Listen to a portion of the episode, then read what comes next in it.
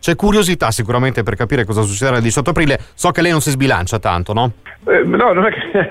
non è, che, non mi sbilancio quando sei diciamo, direttamente coinvolto, cioè è bene essere come dire, umili e, e attenti a, a, come ci si propone, perché per me la, la, politica è sempre stato qualcosa dove mi sono messo a disposizione, lo faccio con grande eh, passione eh, e, e, e, tenacia, insomma, perché non è, non è un lavoro facile eh, poi insomma deciderà l'elettore, quindi il bello della democrazia è che a un certo punto arriva comunque una scadenza e quella scadenza lì eh, ti mette a confronto con l'elettorato che ti giudica per quello che hai fatto e per quello che pensa potresti fare. Quindi io molto serenamente eh, aspetto l'esito del 18 aprile e comunque mi impegnerò in ogni caso sempre per Mendrisio. Istituzionalmente siamo una delle quattro città e sicuramente il potenziale c'è. A me piace definire una, insomma, una città un po' anomala, quasi una federazione di borghi, nel senso che comunque la dinamica di Mendrisio è anche quella eh, dei quartieri che una volta erano comuni che hanno una loro forte identità sociale, culturale, architettonica, urbanistica, quindi se uno va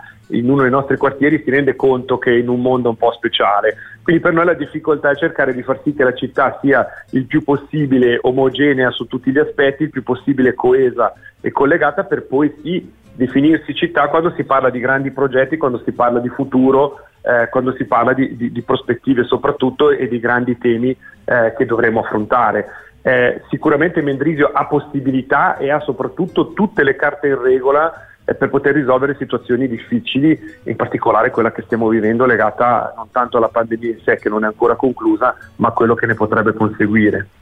Tasto dolente, parcheggi e traffico.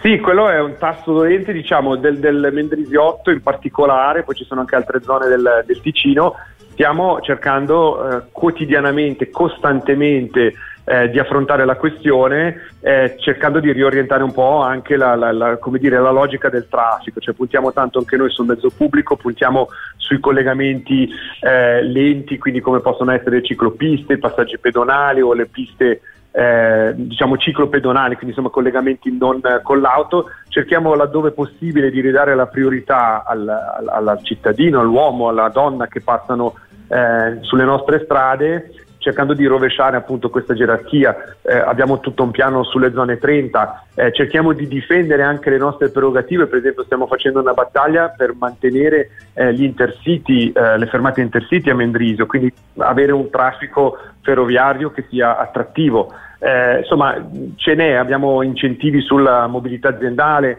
incentivi sul trasporto pubblico, insomma c'è tutta una politica che adesso ho raccontato in maniera forse un po' confusa, ma che fa capo a una strategia precisa di cercare di ridurre questo impatto del traffico, che è uno dei grandi problemi che abbiamo nel Mendrisiotto e anche a Mendrisio.